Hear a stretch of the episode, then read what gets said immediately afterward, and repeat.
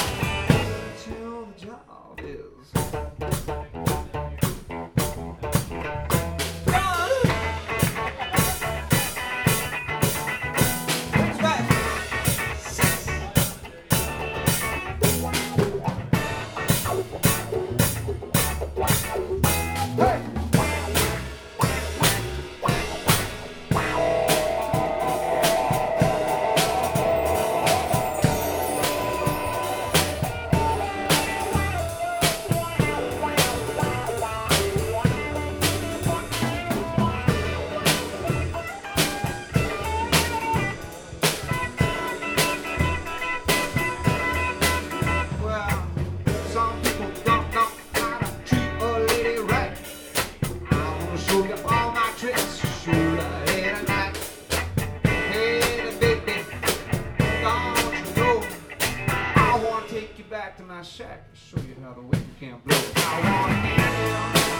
blow.